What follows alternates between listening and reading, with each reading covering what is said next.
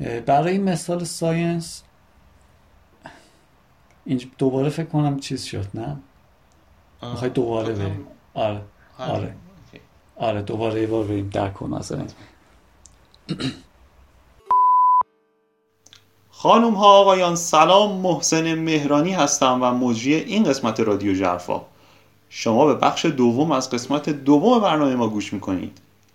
در بخش قبل صدای فاطمه رکنی رو شنیدیم. در این قسمت مروری خواهیم داشت بر نوشته حامد منوچهری گوشا در جرفانامه دو سفر دو. چند متر عاشق هستی؟ خانم رکنی متن حامد رو خوند؟ امروز حامد با ماست و با هم گپ بزنیم. حامد دانشجوی دکترای فیزیک دانشگاه شریفه و همچنین دبیر سابق جرفا حامد جان سلام. به نام خدا. سلام حسین جان و سلام به همه عزیزانی که حوصله می‌ذارن و بحث ما رو میشنون. ممنون حامد. بریم میان برنامه رو ببینیم و یعنی در واقع بشنویم و برگردیم که حسابی حرف برای گفتنده.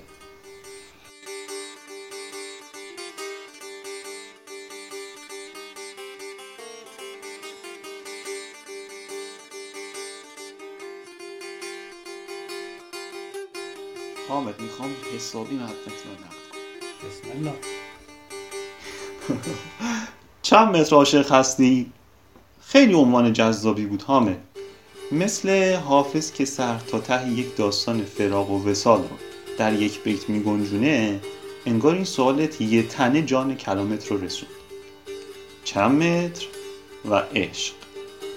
منظورت رو اگر درست فهمیده باشم یعنی اصلا میشه عشق رو با متر اندازه گرفت یا واحد درستیه؟ بله دقیقا من می‌خواستم مغز بحثم رو یه جوری تو همین عنوان جا بدم و ذهن خواننده رو از اول با این دوگانه درگیر کنم. خب بذار من یه راست از همین اول برم سراغ اصل موضوع بحثمون. راهی که در مسیر علم یا به قول فرنگی ها ساینس در این چند دهه اخیر گذروندیم مورد نقد شماست.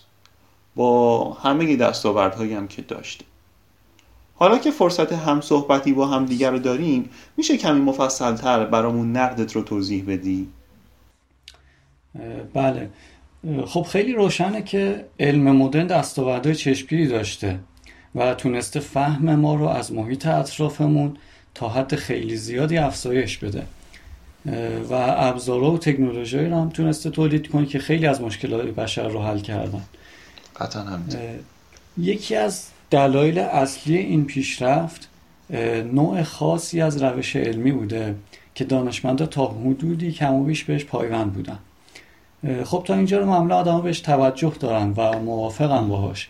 به همین دلیل من دیگه خیلی راجع به این روی سکه صحبتی نمی کنم اما داستان یه روی دیگه هم داره که معمولا بهش توجه نمی کنیم و اونم اینه که هر روشی که ما انتخاب می کنیم در کنار مزایایی که برامون داره محدودیت هایی رو هم به هر حال ایجاد می‌کنه. مثالی که من توی متن خواستم بهش تاکید کنم روش کمی سازی و مدل سازی و استفاده از ریاضیاته. خب توی متن مفصل توضیح دادم که اگه ما خوب به فصل اول فیزیک توجه کنیم می‌بینیم که ما انتخاب کردیم که توی فیزیک فقط کمیت ها و جنبه های عددی حقایق عالم رو بررسی کنیم. ولی روشنه که حقایق عالم محدود به اعداد و کمیت ها نیست. یک اصل دیگه ای که معمولا تو روش علمی رایج بهش اصرار میشه اصل ابطال پذیری یا آزمون پذیری نظریه هاست که می‌تونه یه مثال دیگه باشه برای بحث ما. این اصل میگه هر گزاره ای فقط وقتی معنادار یا علمیه که بشه نوعی آزمایش یا مشاهده براش ترتیب داد که اون رو ابطال کنیم یا تایید کنیم. خب اما یا هر چیزی که واقعیت داره رو لزوما میشه چون این آزمایشی براش ترتیب داد؟ خب روشنه که جواب منفیه. جواب منفیه. یه لحظه اگر بذار من اینطوری بگم. اگر اون واقعیت اثری داشته باشه خب حتما می‌تونیم آزمایشی براش ترتیب بدیم. اگرم نتونیم اگر اصلا نتونیم اثر چیزی رو ببینیم چطور می‌تونیم بگیم مثلا واقعیت داره؟ خب بذار یه مثال بزنم. مثلا در مورد اصل رئالیسم که میگه جهان خارج از ما واقعیت داره. شما نمی‌تونی هیچ آزمایش تجربی رو ترتیب بدین که این اصل رو در معرض آزمون قرار بدین. چرا؟ چون ممکنه کل دستگاه های آزمایش چه می‌دونم همکارای شما کلا سازوکار آزمایش کلا یک توهم باشن. خب شما چطوری می‌تونید رد کنیم با انجام آزمایش؟ یا مثلا یه مثال دیگه. هممون به صورت ناخودآگاه توافق داریم که همون ادراک و حسی که من از رنگ سبز دارم شما هم همون ادراک رو داری. یعنی اینطور نیست که اون رنگی که شما با نگاه کردن مثلا به یک درخت می‌بینی من با نگاه کردن به آسمون همون رنگ رو ببینم. این موضوع هم نمیشه اثبات یا ابطال تجربی کرد. ولی خب با همه وجود قبولش داریم. همونطور که رالیس رو با همه وجود قبول داریم. به خاطر همین بود که من گفتم که فکر می‌کنم روشن باشه که همه چیز رو نشه در معرض آزمون قرار داد. خب یه مثال دیگه اگه بخوام راجع به روش های علمی بزنم بحث تکرار پذیر بودن پدیده هاست که این هم مثل ابطال پذیری خب خیلی معمولا بهش تکیه میشه. این بحث تکرار پذیر یعنی که شما یک پدیده ای رو که فقط یک بار اتفاق افتاده باشه هر چقدر هم عجیب و برخلاف علم فعلیمون باشه و هر چقدر هم آدم های مختلف و راستگویی نقلش کرده باشن نمی‌تونی توی جامعه علمی به عنوان یک حقیقت و موضوع پژوهش مطرح کنی. چرا؟ چون باید تکرار پذیر باشه شما بتونید توی آزمایش یا هر جای دیگه هر وقت خواستون رو تکرار کنی و بتونی روش مطالعه کنی. حتی ممکنه این اتفاق بارها و بارها برای خودت یا بقیه افراد جامعه افتاده باشه. اما اون پدیده خب ذاتا جوری باشه که تحت کنترل شما نباشه که هر وقت خواستی بتونی بری توی آزمایشگاه تکرارش کنی. خب توی همچین مواقعی یک چنین موضوعاتی با برچسبایی مثل خرافات یا شبه علم ترد میشن. و حتی غالبا اصلا از مطرح کردنشون هم ترس داری. خب این هم فکر یه مثال دیگه برای اون اصول علمی که لزوما در همه حقایق عالم ما رو نمی‌تونن پوشش بدن و محدودیت هایی دارن.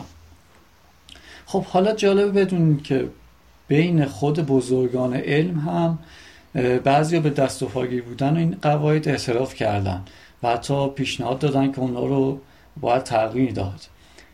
مثلا کیهانشناسایی مثل جورج الیس به سراحت میگن که قواعد رایج علم توی کیهانشناسی قابل اعمال نیست. مثال روشنش هم همون تکرار پذیر بودنه. چون ما یک جهان بیشتر نداریم که بتونیم روش مطالعه کنیم و همین جهان رو نمی‌تونیم هر وقت دلمون خواست توی آزمایشگاه مهبانگ یا تورمش رو دوباره تکرار کنیم. یعنی یک مهبانگ یا تورم اتفاق افتاده و ما باید همون یه دونه رو مطالعه کنیم و امکان تکرار نیست. خب افراد دیگه هم مثل شان کرول و لئونارد ساسکایند به این نتیجه رسیدن که باید در معیارهای علمی تخفیف قائل شد که حالا بحثش مفصل هست. خب من الان نمی‌خوام راجع به تغییر معیارهای مثل ابطال پذیری یا تکرار پذیر حرف بزنم. حرفم چیز دیگه ایه. حرفم اینه که اولا باید بدونیم که چنین قواعدی وجود دارن و ناخودآگاه داریم ازشون استفاده می‌کنیم. ثانی هم باید متوجه باشیم که این قواعد محدودیت هایی رو هم برای اون به همراه دارن. خب این باعث میشه دیگه دچار علم زدگی و غرور علمی نشیم. و سعی نکنیم با روش های science جواب سوالایی رو بدیم که تو حوزه اعتبار science نیست. یادم افتاد تو متن در مورد اشتباهات دانشمندای بزرگ هم گفته بودی. گفته بودی که این اشتباه ها به خاطر چی بود؟ عدم توجه به فصل اول فیزیک کتاب های درسی. همون چیزی که اول گفتی. ولی مثالش رو یادم راستش نگفته بودی تو متن. خب اگه بخوام مثال بزنم شاید یه مثال معروفترش استیون هاکینگ باشه که حالا از نوشتاش اینطور برمیاد فکر می‌کنه توصیف ریاضیاتی کیهان باعث میشه دیگه به تبیین های فلسفی و الهیاتی برای پیدایش اون احتیاج نباشه. همونجایی که میگه دیگه احتیاجی به فرض خدا نداریم با توجه به این معادلاتی که نوشته میشه برای ابتدای کیهان. در واقع اگه خلاصه بخوام بگم شناخت دقیق قواعد علمی و محدودیت هاشون باعث میشه که حوزه های دیگه شناخت بشری رو مثل فلسفه و مثل دین رد نکنیم. خب به نظر می‌رسه توجه نکردن به این محدودیت ها بحران ها و فاجعه های زیادی رو به بار آورده که فکر می‌کنم توی به مسئله جنگ جهانی و فسادهای اخلاقی اشاره کردم خب بذار تا اینجا بحث یه جنبندی بکنیم. به من درست متوجه منظور شما شدم یا نه. حرف اینه که ما علم رو با یه فرض شروع کردیم. مثل تکرار پذیری همون چیزی که بهش اشاره کردیم. و ما نمی‌تونیم با وجود اون فرض ها به یه سری موضوعات بپردازیم. یا بهتر بگم اون فرض ها کلید, به... کلید ورود به اون مسائل رو نمیدن. کاملا درست.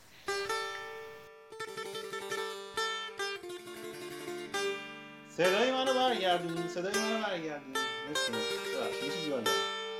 از شبه علم گفتی حامد یه نکته یادم افتاد. چند وقت پیش جلسه فلسفه فیزیکمون بود با ارائه دکتر نیما نریمانی.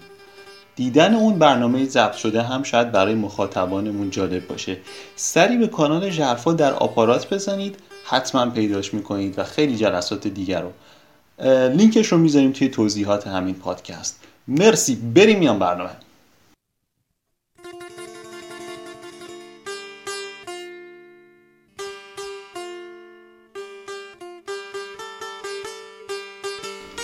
حامد قبول این مطلب خیلی سخت نیست که حوزه اعتبار علم محدودیت هایی داره. و شاید بعضی دانشمندا به این محدودیت ها توجه نکردن. و گزاره هایی رو مطرح کردن که لزوما از شواهد علمی قابل نتیجه گیری نیست. این درست. اما شما لابلای صحبت ها بحران های اخلاقی فجایع جنگ جهانی رو هم به پارادایم رایج علم ربط اینا چه رفتی به هم دارن؟ مگه توی قرون قبلی بحران اخلاقی و جنگ های بزرگ نداشتیم؟ خب سوال جالبیه. چرا؟ قبلا هم بوده.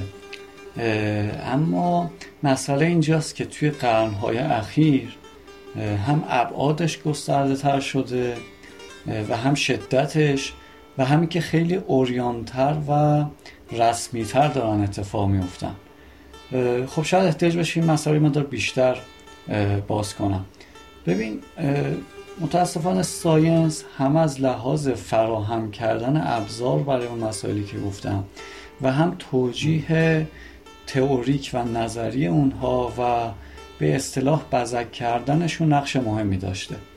حتی بعضی از دانشمندای بزرگ هم به این مسئله اعتراف کردن. مثلا ماکس بورن اگه اشتباه نکنم تو نامه که به اینشتین می‌نویسه میگه توی روزنامه ها خوندم که گفتی اگه یه بار دیگه دنیا می اومدم به جای علم دنبال هنر می‌رفتم. بعد خود برن هم میگه که منم باید موافقم. چون که علمی که یه زمانی برای ما خیلی زیبا بود الان فاجعه های زیادی رو برای دنیا به بار آورده. در کل مسئله اینجاست که ما به صورت ناخودآگاه ساینس رو یک موجود مستقل و بدون اشتباه می‌دونیم که هیچ ارتباطی هم با بقیه جنبه زندگی نداره. اما واقعیت اینه که علم به هر حال توی یک فرهنگ رشد می‌کنه و رنگ اون فرهنگ رو به خودش می‌گیره. و در مقابل روی فرهنگ هم تاثیر می‌ذاره. یعنی ما با یک ارتباط دو طرفه مواجهیم. برای مثال ساینس یک تصویر بیروح بی هدف و ماشینی از دنیا به آدم میده و حتی انسان رو هم یک موجود تکبودی که فقط از تعدادی مولکول تشکیل شده به تصویر می‌کشه. مثال بارزش هم همین تعبیر ماتریالیستی نظریه تکامله که توی این تکامل. داستان رو به جای خیلی بحث برانگیزی بردی تکامل یکی از اون نقاط خیلی حساس بین دانشمندا و حالا حتی جامعه عمومی آدم هاست. خیلی خیلی آره. نقطه حساسی. خب؟ دقیقا. خب ببین همین برداشت طبیعت گرایانه از نظریه تکامل یا همون داروینیسم افراطی که امثال داکینز تبلیغ می‌کنن خیلی دلیل و شاهد خوبیه برای اون ادعایی که داریم راجع بهش صحبت می‌کنیم. چون توی این نوع برداشت از نظریه تکامل دیگه جایی برای مفاهیمی مثل اخلاق، معنا و خدا باقی نمیمونه و اینها سراحتا انکار میشن. اگه یه مقدار سریحتر و دقیقتر بخوام بگم پارادایم رایج این باعث شده که نسبی بودن و قراردادی بودن اخلاق ترویج بشه. به خصوص همین تکامل یعنی قرائتی که راجع بهش داریم صحبت می‌کنیم از نظریه تکامل. باعث شده که اخلاق دیگه اون معنای عینی بودنش و همگانی بودنش که باید بهش عمل بشه رو از دست میده. از طرف دیگه این نگاه باعث شده که علم فقط در ارتباط با قدرت تعریف بشه و ابزاری بشه برای زیادی های دولت ها و حکومت ها و از طرف دیگه باز همین علم به نوبه خودش به تکنولوژی و ابزارهای منجر شده که لزوما ارتباط روشنی با مفاهیم انسانی و اخلاقی ندارن. خب در نتیجه همه این چیزهایی که گفتم اون بزک کردن و توجیه کردن فسادهای اخلاقی اتفاق میفته بمب اتم و سلاحهای شیمیایی و بیولوژیک و کشتار جمعی تولید میشن. محیط زیست هم روز به روز به سمت نابودی پیش میره. در واقع همه این مسائل علم باعث شده که هم شدت بگیره و هم توجیه بشه. به خاطر همینه که گفته میشه علم تجربی باید متواضعانه محدودیت های خودش رو قبول کنه و در نتیجه در یک چارچوب جامعتر خودش رو تعریف کنه که اون چارچوب می‌تونه شامل اخلاق بشه شامل فلسفه بشه یا شامل دین بشه. اون وقته که میشه چنین علمی رو حکمت نامگذاری کرد.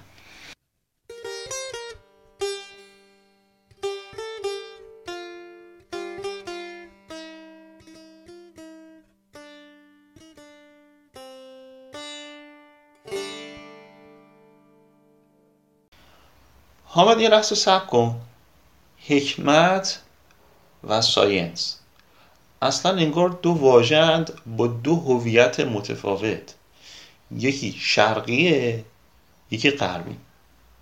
چطور ادعا کنیم که science پارادایمیه که درون حکمت قرار داره شاید اصلا از اساس مسئلهشون با هم فرق داره. اصلا می‌تونی یک تعریف روشن از هر دوتاش ارائه بدی و فرقشون رو بهمون بگی بسیار خوب. ببین من ادعا نکردم که science در درون حکمت قرار داره. حرفم اینه که باید از science به سمت حکمت حرکت کنیم. در مورد لغت شناسی هم اگه بخوایم صحبت کنیم خب ما توی فرهنگمون به کسی میگیم حکیم که علمش و رفتارش طوری باشه که جوانب مختلف توش لحاظ شده باشه و از جامعیت و استحکام برخوردار باشه هم در علم و هم در عمل. از این گذشته خب خیلی از متفکرهای غرب هم که پارادایم فعلی ساینس رو نقض می‌کنن از کلماتی مثل ویزدم استفاده می‌کنن که حالا معمولا ترجمه میشه به همون حکمت. حتی یه کتاب خوب و مشهوری هم نوشته شده به اسم Faith and Wisdom in Science. ایمان و حکمت در علم. ایمان و حکمت در علم. پس حکمت اساسا توی غرب هم وجود داشته به قولی به نام ویزدم اگر اشتباه نکنم گفتی. درسته. حالا البته شاید دقیقا هم نشه گفت که حکمت و wisdom به یک معنا هستن. ولی وجوه مشترک زیادی خوب دارن.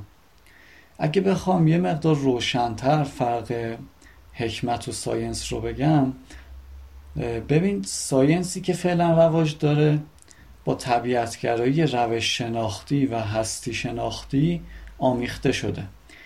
یعنی اینکه فقط مفاهیم فیزیکی و مادی رو واقعی و قابل مطالعه می‌دونه و مابقی رو منکر میشه. این پارادایم همونطور که گفتم به محدودیت های خودش توجه کافی نداره.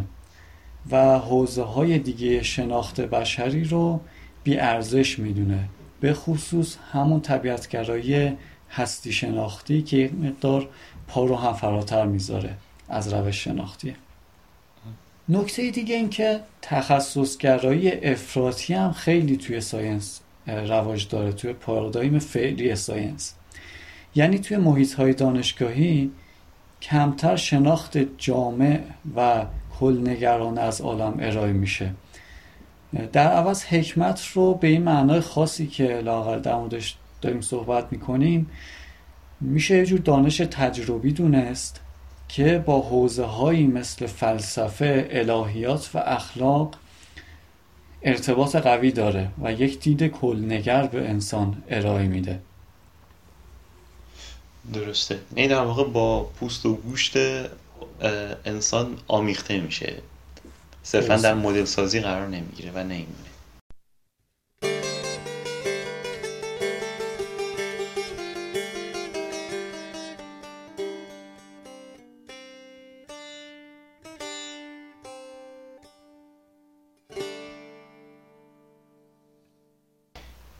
خب حامد یکی از مهمترین عواملی که باعث انگیزه میشه نیازه. خب تا الان ساینس به معنی که شما ازش یاد می‌کنی شاید حالا خوب کار کرده. پیگیری این چارچوب که اسمش رو گذاشتی حکمت. چقدر نیاز امروز ما آدم هست؟ با توجه به محدودیت هایی که از لحاظ بودجه زمان نیروی انسانی وجود داره آیا واقعا پرداختن به این نوع مسائل اولویت امروز ماست؟ خب ببین انسان ابعاد مختلفی داره. نیاز آدما رو نمیشه صرفا توی مسائل اقتصادی و حالا زواهر زندگی تعریف کرد. مثلا شما هم احتمالا قبول داری که احتیاج و نیاز آدم ها به هنر، موسیقی و ادبیات کمتر از نیازشون به مثلا تکنولوژی و صنعت و ماشین و موبایل و اینطور چیزا نیست.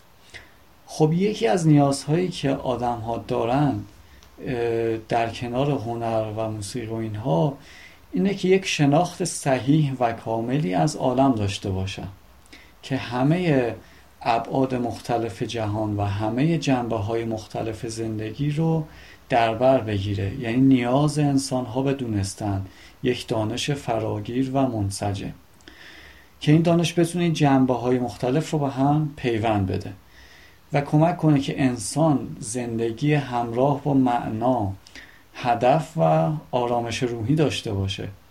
خب با توجه به حرفایی که زدم به نظر می‌رسه ساینس فعلی توی این زمینه ضعفهای جدی داشته باشه. حالا گذشته از این. وقتی علم بتونه اخلاق رو توی جامعه حاکم کنه و جلوی تخریب محیط زیست رو بگیره مثلا جلوی اختلاف طبقاتی رو بگیره جلوی ساخت اون سلاحهای کشتار جمعی رو بگیره. یا اینکه لاقل خودش به اینها منجر نشه مسیر رفتن به سمت اینها رو هموار نکنه. خب توی بلند مدت می‌تونه تاثیر خیلی مثبتی توی اقتصاد و توی همون کیفیت زندگی آدم ها داشته باشه و از هدر رفته هزینه ها هم جلوگیری کنه به نوبه خودش. می‌دونی آمد؟ آسیب هایی که به کره زمین داره وارد میشه یا در واقع وارد می‌کنیم خیلی مسائل بزرگی هستن که حتما خیلی عوامل باعث اون میشن و شاید ادعایی که کردی تنها عاملش نباشه. اما راستش حرفت رو خیلی دوست داشتم. چون از اون عامل هایی بود که به سرچشمه نزدیک تر بود.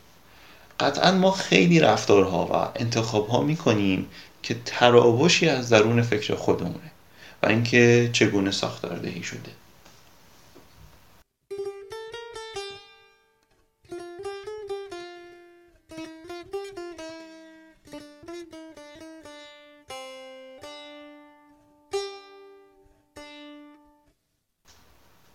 بحثمون تا اینجای کار شاید زیاد انتظایی و بلند پروازانه بود.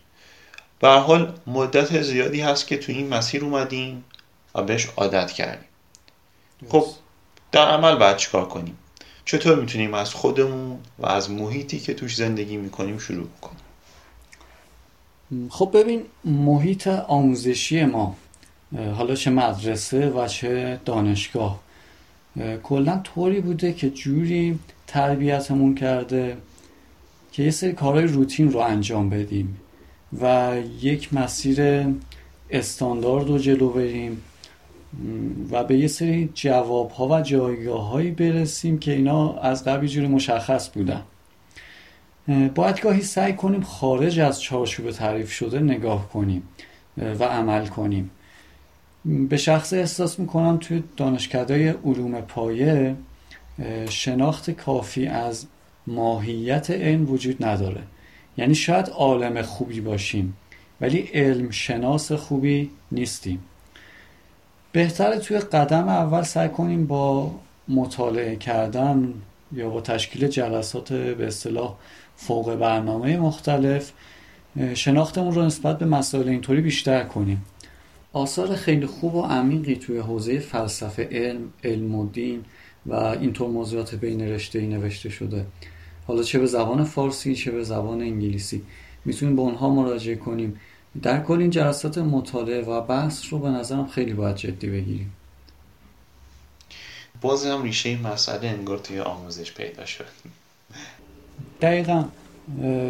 خب ببین اگه بخوام راجب خودمون و کارهایی که حالا ما دانشجو بتونیم انجام بدیم صحبت کنم خب ما توی محیط های آموزشی نباید از این بترسیم که سوال های خارج از چهارچوب و استاندارد رایج و تعریف شده بپرسیم. خب علمی مثل فیزیک به عنوان بنیادی ترین علم تجربی طبیعتا با بعضی مسائلی مواجهه که بررسی کامل اونا بدون آشنایی با علمای دیگه مثل فلسفه مثل الهیات اصلا ممکن نیست. خب همونطور که توی دانشگاه بزرگ دنیا مثل آکسفورد مثل کمبریج این کار رو انجام دادن ما هم باید به این حوزه بین رشته ای بهای بیشتری بدیم. ولی متاسفانه برخوردهای بعضی از اساتید و خب نگاه تحقیرآمیزی که به علوم و مباحث فلسفه و الهیات دارن باعث میشه که دانشجو هم از پرسیدن سوالهای بنیادی و اساسی خجالت بکشیم و اونا رو پنهان کنیم. در صورتی که شاید اصلا خیلی از ما دلیل انتخاب رشته فیزیکمون این بوده که علاقه من به این جنس سوالهای بنیادی بودیم. و این خب به مرور تو این سیستم آموزشی سرکوب میشه. خب اگه ما می‌خوایم توی تحولات عمده فکری دنیا نقش داشته باشیم باید این وضعیت تغییر کنه. و تغییر دادنش هم و تغییر دادنش هم دست خود ما دانشجوهاست و نباید منتظر جای دیگه ای باشیم.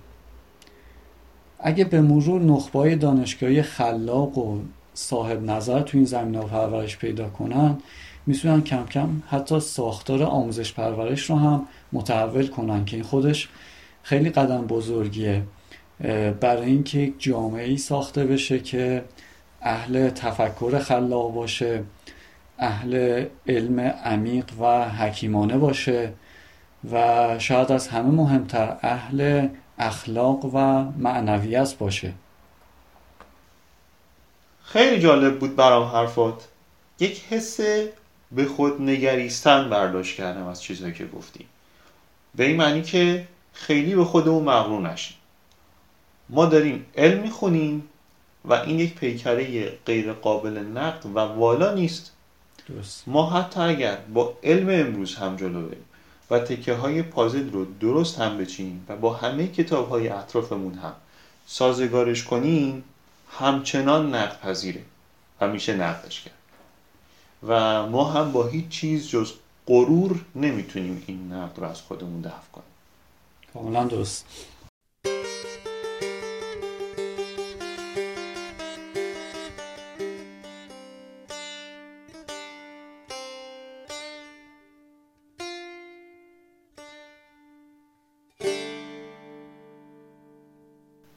راستش حامد در انتها به اینکه حکمت می‌تونه کامل کننده این پیکره باشه نرسیدم. اما اگر واقعا چنان که گفتی می‌تونه اختلاف عمیقی ایجاد بکنه و تغییر اساسی در نگاه ایجاد بکنه حتما از این از بیرون جعبه دیدن استقبال می‌کنم و حتما خریدارشم. خب خوشحالم که مشتری شدی. ولی این رو هم باید دقت کرد که اون علم جامعه این که اسمش رو حکمت گذاشتیم هم یه چیز آماده ای نیست که فقط لازم باشه بریم سراغش و بخریمش. خودمون باید تلاش کنیم و بسازیمش. اون هم مثل همین ساینس فعلی نیاز داره به سالها یا حتی قرنها تلاش و زحمت دانشمندان و اهل علم و دانشجوها. فقط باید این تغییر رو بخوایم و خودمون رو از حصار چهارچوب فعلی ساینس آزاد کنیم. حالا در هر صورت امیدوارم که به زودی این اتفاق بیفته. کما اینکه نشانه های امیدوار کننده ای هم برای شروع این روند دیده میشه که توسط خیلی از بزرگان علم در واقع سیگنال هاش داره فرستاده میشه و توی آثارشون منعکس میشه. خب خدا رو شکر. امیدوارم که واقعا اتفاق بیفته. فکر می‌کنم که خیلی بحث خوبی داشتیم و امیدوارم برای شنونده ها هم مفید بوده باشه. خیلی ممنون که حامد دعوت ما رو پذیرفتی و امیدواریم از شما در رادیو جرفا بازم بشنویم.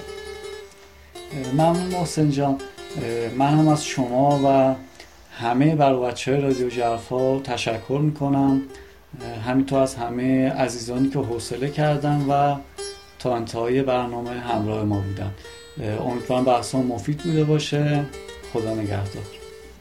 خیلی ممنون که شنونده رادیو جرفا بودید. فراموش نکنید که منتظر نظرات شما هستیم. برامون هم می‌تونید پیغام صوتی بذارید. هم بهمون پیام بدید. منتظر شماره بعدی رادیو جرفا باشید. روزتون بخیر و خدا نگهدار. آقا آنی قطع زدم.